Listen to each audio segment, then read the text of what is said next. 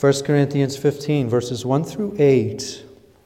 Now I would remind you, brothers, of the gospel I preached to you, which you received, in which you stand, and by which you are being saved, if you hold fast to the word I preached to you, unless you believed in vain. For I delivered to you as of first importance what I also received that Christ died for our sins in accordance with the Scriptures, that he was buried that he was raised on the third day in accordance with the scriptures, and that he appeared to Cephas and then to the twelve. Then he appeared to more than 500 brothers at one time, most of whom are still alive, though some have fallen asleep. Then he appeared to James, then to all of the apostles. Last of all, as to one untimely born, he appeared also to me.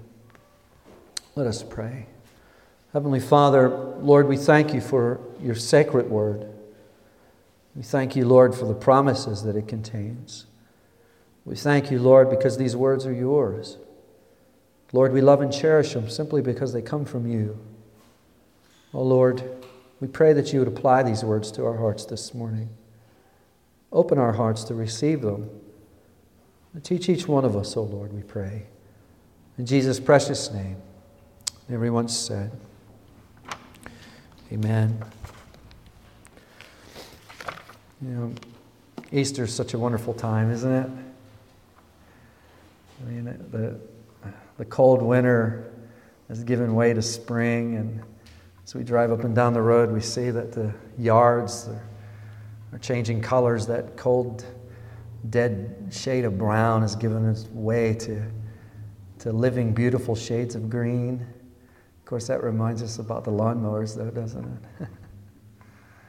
uh, there's uh, trees that are budding. There's new and fresh sounds in the air that we haven't heard for many months, sounds of various birds that are beginning to come back. Uh, windows are beginning to become opened, and that fresh scent, that spring scent, is beginning to come into our homes. And that's not to mention the Easter egg hunts, right? Everybody make it to the Easter egg hunt?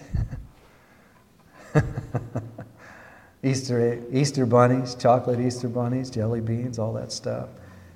Um, you know, all that stuff is wonderful, and all of that stuff has its place, but as believers in Christ, we realize that uh, that's not really what Easter is about, is it? Not really. Again, it has its place, but it's not what Easter is about.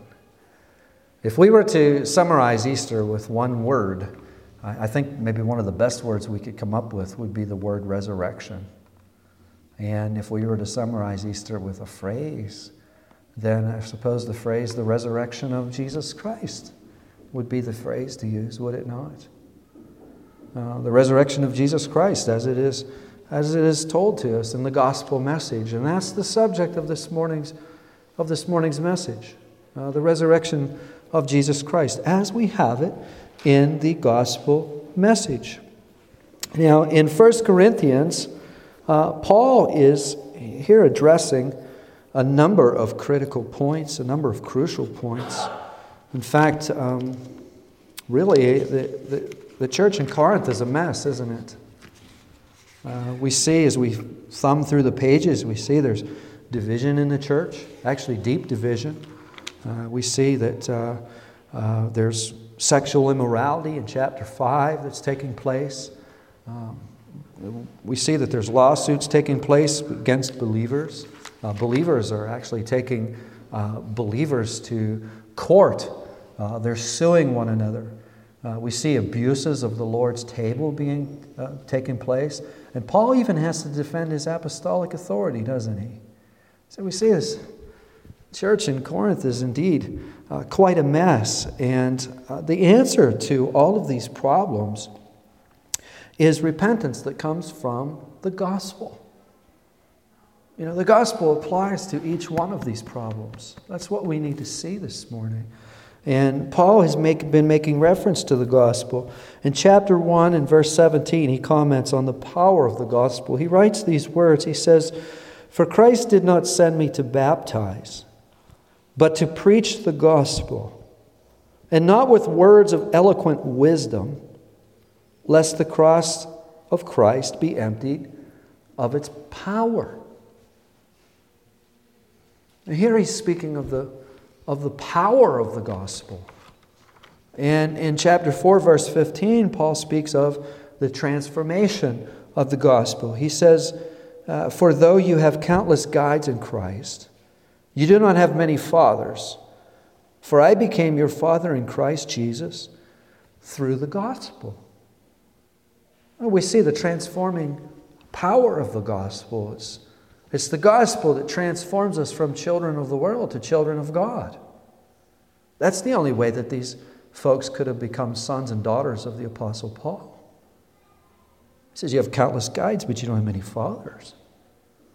But he became their father through the gospel. This can only take place by that transforming grace. And in chapter 9, Paul says, Woe to me if I do not preach the gospel. Woe to me if I do not preach the gospel. Now, with these thoughts in mind, we come to the first verse of our text. If you look at chapter 15 and verse 1 with me, Paul writes, Now I would remind you, brothers, and that is to include sisters there, I would remind you, brothers and sisters, of the gospel I preached to you, which you received, in which you stand, and by which you are being saved. Now, there are three things going on here, aren't there? They're pretty easy to pick out. The believers at Corinth have received the gospel. That means that they heard the gospel. Paul preached it to them. They heard it. They heard the ingredients of the gospel. Uh, they understood it. They mentally assented to it. And thirdly, they're trusting in it. That's what is meant by receiving it. They've heard it, they believe it, they're trusting in it. And then Paul says that they are standing on the gospel. What does it mean to stand on the gospel? Well, the 19th century Greek scholar Thayer says that it's to be of a steadfast mind. It means that, okay, the gospel is what I'm going to cling to. The gospel is, is going to be that, that new principle that's in my life, that's moving my heart, it's moving my actions, it's governing everything that I do now.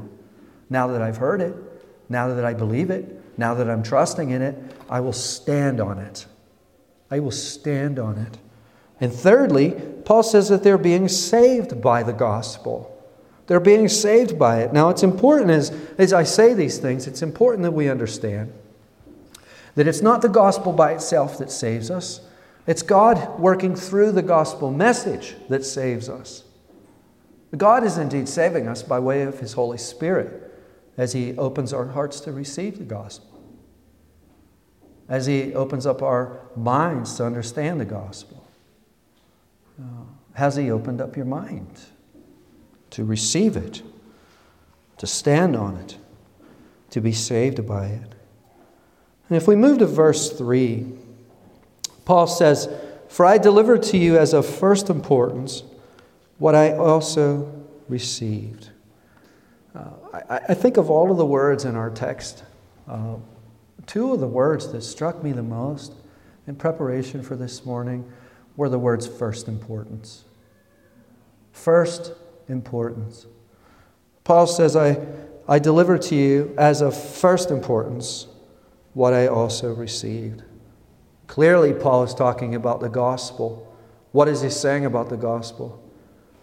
He's saying that the gospel is first importance. It's not secondary, it's not tertiary, it's not fourth in a line, it's not fifth in a line, it's not sixth in a line. It's first in line.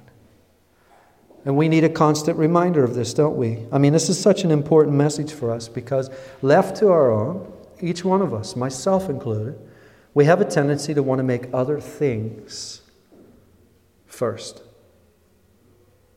And a lot of times these things are good things. And I think most of the time we don't even realize we're doing it. And then we wake up one day and we say, you know something, the gospel's not first anymore. It's not first. That's what Paul's saying. Listen, this is of first importance here.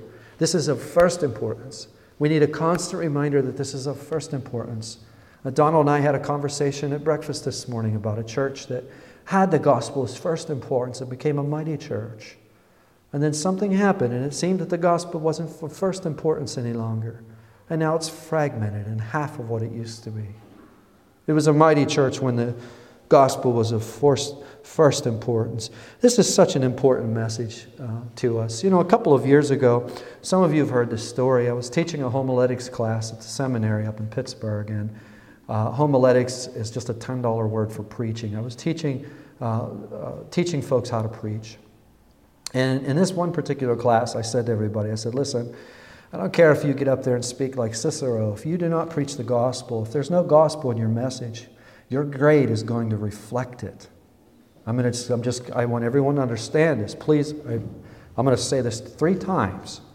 If there's no gospel in your sermon, you are not going to do well in this class. I promise you that. I said that three times. Why did I emphasize that?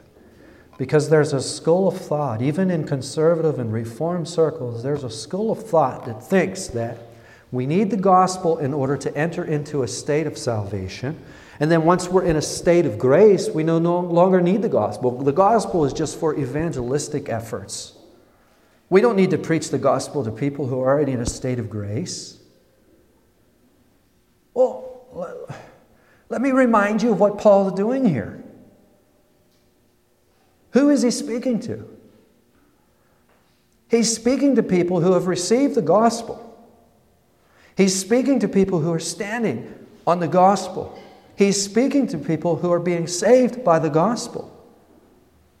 He's speaking at a time when the church is a mess. And what is he doing? He's applying the gospel to the mess. This is just one place of many where we can, we can easily defend listen, we need to hear the gospel every Lord's day. Woe is me if I preach not the gospel. As we gather here this morning, the gospel is to be of first importance. I wrote some lyrics for a song that's entitled Of First Importance. They kind of came to me as I was, as I was meditating on this this week, and they go like this Where are your priorities? What are your needs? Is it where you'll spend eternity? Do you ever stop to think about where this is all headed? What will be required of you when your life is ended? Deep down, we all know before his throne we must go. Before the Lord with an answer, how will yours go? The good news is that Christ came to die and be buried. To him went the shame. On the third day, he rose to give us hope so that our answer will this way go. Of first importance is his performance. He lived a life that you and I could never live.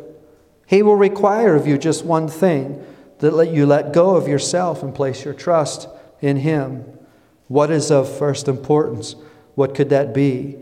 Trusting in Jesus as He has offered to you and me. This has to be of first importance. Of first importance. It must be of first importance. And Paul is masterly applying the gospel. Now, in the church, we talk about the gospel a lot. And I've been talking about the gospel a lot, and I've been saying the gospel is of first importance. But what is the gospel? What is it? And that's really an important question because I can remember trying to answer that question. I can remember very early on in my walk with Christ thinking to myself, okay, uh, I understand that I should be sharing the gospel. What is it that I should be saying? And I remember asking pastors and asking people of the faith, I'd say, Tell me, what is the gospel? And oh, what a collection of answers I got. Oh, what a collection of answers I got. In a very short period of time, I came to the conclusion that people don't know what the gospel is. It's one of those things that we understand, we all know, but we don't. And most of the time, when we think we're sharing the gospel, I'd submit to you that we're not sharing the gospel. For starters, the gospel is not your personal testimony. There's a place for your personal testimony. Don't, don't let that go. Your personal testimony is important. Paul shares his personal testimony in Acts a couple of times.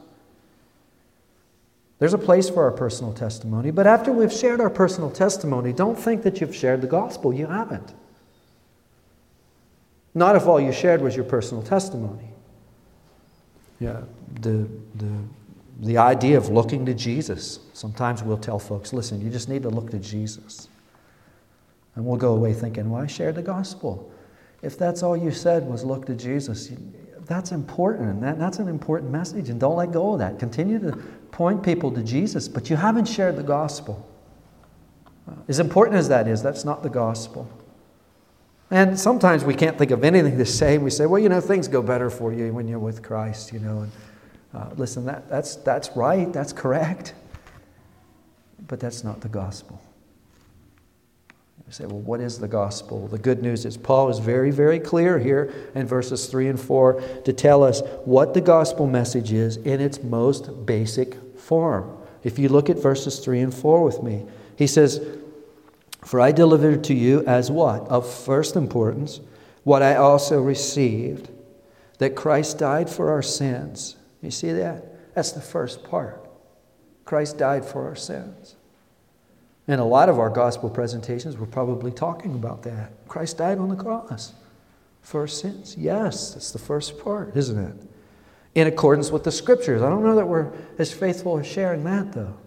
We'll talk about Jesus dying on the cross. And a lot of times, as we speak about Jesus dying on the cross, we do so it's like it's in a vacuum.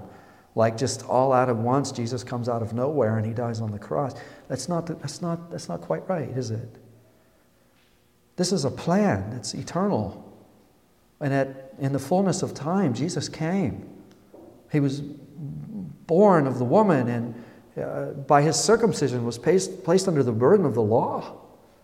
And he lived that perfect life in accordance with the law. And he died on the cross, so that when he dies on the cross, it is in accordance with the scriptures. We need to think that through and work that into our presentations. Jesus died in accordance with the scriptures, not out of a vacuum. The second thing is that he was buried. I mean, this shows he was, he was really dead. Uh, he was buried, he was placed in a tomb and that he was raised on the third day in accordance with the scriptures. This morning in our sunrise service, our sunrise service this morning was really a liturgical service where uh, we read passages of scripture, we sang uh, songs that went with the passage of scripture that we sang, and we told the whole story from uh, Christ's suffering to his second coming. Uh, we did it by way of scripture reading and song, scripture reading and song, scripture reading and song. And uh, one of the things that I wanted to do this morning, la- last year we looked primarily at the Gospel of John, and we read several chapters of John. But this morning I wanted to bring some continuity between this service and the sunrise service by pointing to a number of Old Testament passages. Because uh, at the time Paul's writing, uh, there is no New Testament. When he says according to the scriptures, he's pointing to the old, what we would call the Old Testament. And all of this is in the Old Testament. If you know where to look, you'll begin to see it. And I wanted us to begin to see that, that all of this was in accordance with the scriptures. So we have four things here, four points here that uh, we need to understand uh, with the gospel in its most basic form. Christ died, right? Accordance with the scriptures. He was buried. Um, he, was, uh, he was raised. What's the fourth? He appeared. You see that in verse 4? He appeared. Or verse 5, I'm sorry.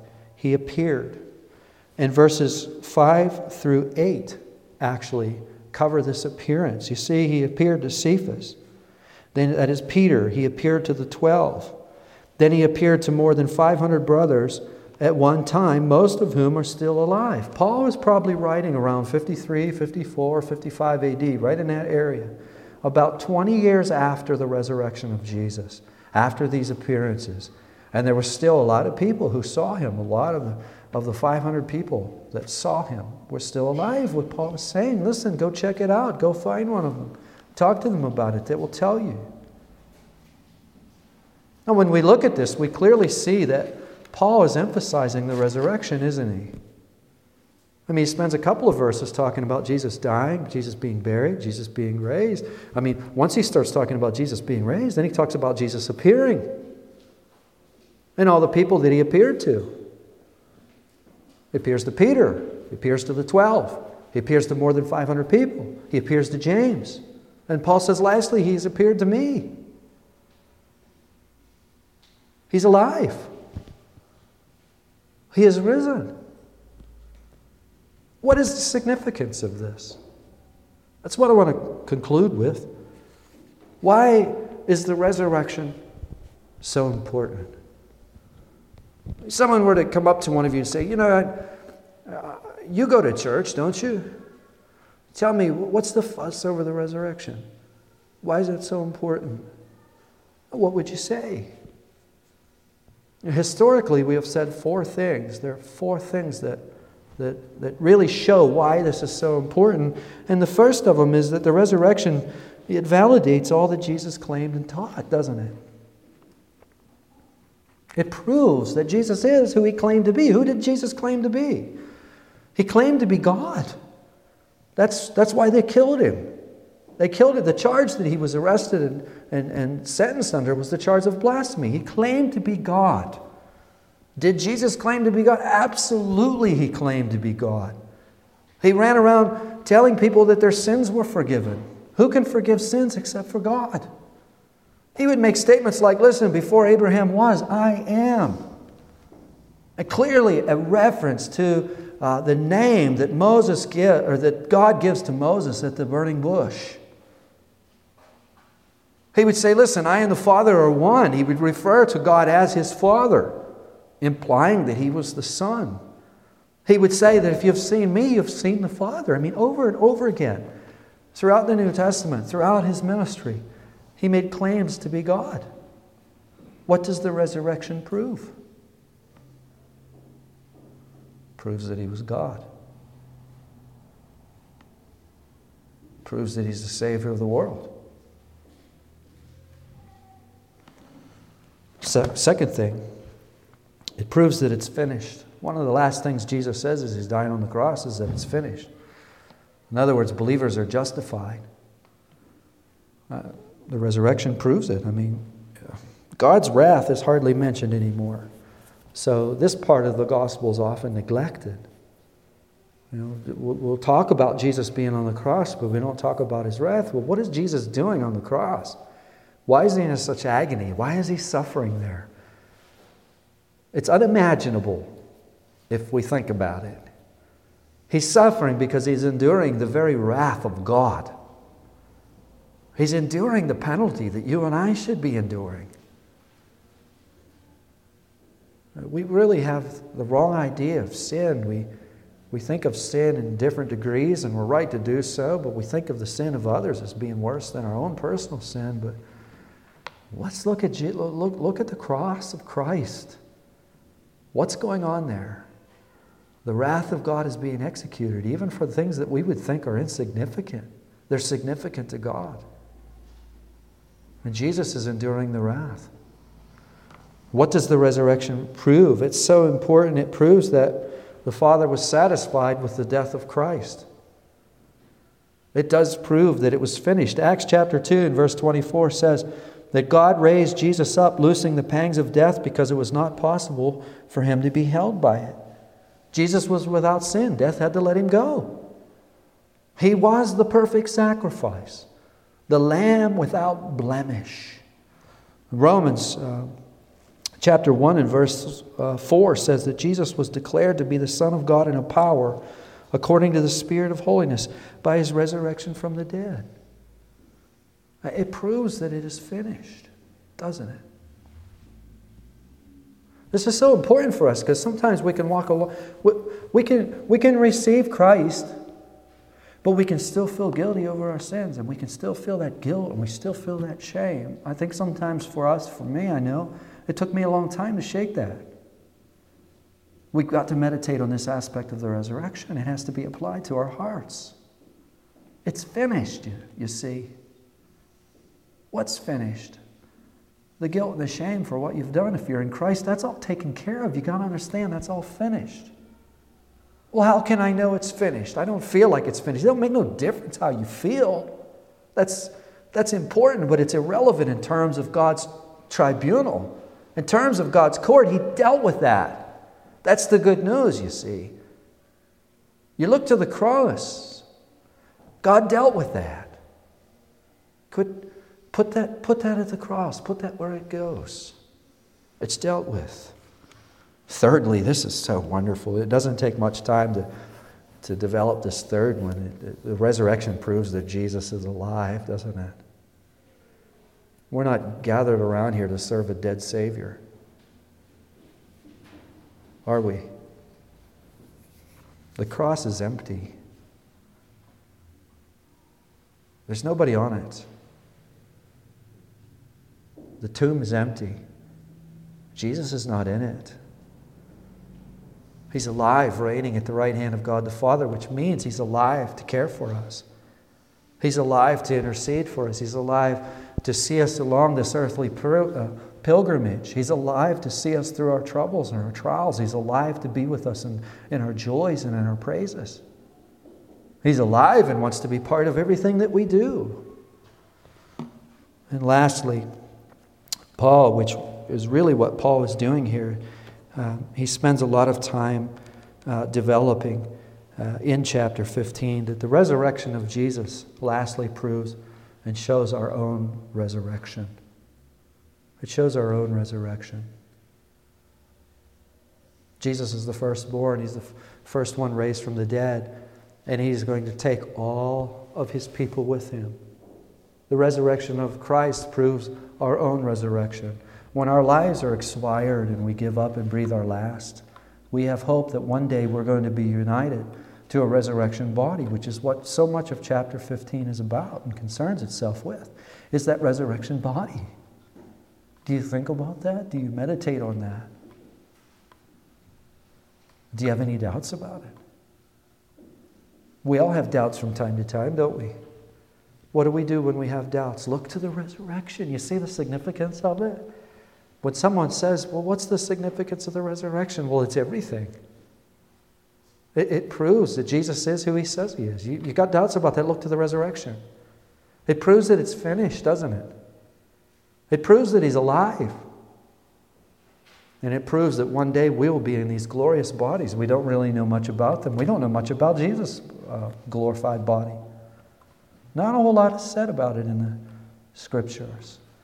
But one day, if you're in Christ, you're going to see him in that glorified body. It's wonderful, isn't it?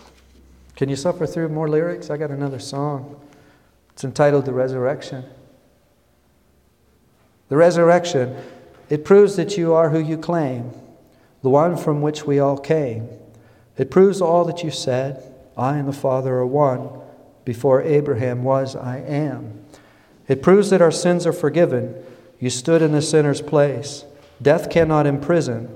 That perfect life has been raised, never to be hidden. The chorus goes like this The resurrection, the grave cannot keep, the master of all, God's redeemed. It proves that we will be raised, those who trust you. Great things await the day. With a body new, we will be clothed. Free of imperfection, we are loved. It proves that you're alive. It proves that you're alive. You're raised, you're alive. No dead Savior could save, nor could he revive. Dead sinners who cannot hear or see with their eyes. The resurrection is everything, isn't it? The gospel is of first importance. And we need to emphasize that resurrection in our gospel presentations. And we need to emphasize that resurrection in our own hearts as we think about and as we come to terms with what Jesus has done. Heavenly Father, Lord, we thank you uh, for this celebration of the resurrection. We thank you and praise you, Lord, that, Lord, you uh, would be pleased, O oh Lord, to uh, apply this to our hearts this day. And teach us the deep things, O oh Lord, of what the resurrection is all about. Teach us the deep things, O oh Lord, of, of what the gospel is all about. And we pray, O oh Lord, that as we go forth from this place, we would be transformed in the power of the gospel. In Jesus' precious name we pray. And everyone said, Amen.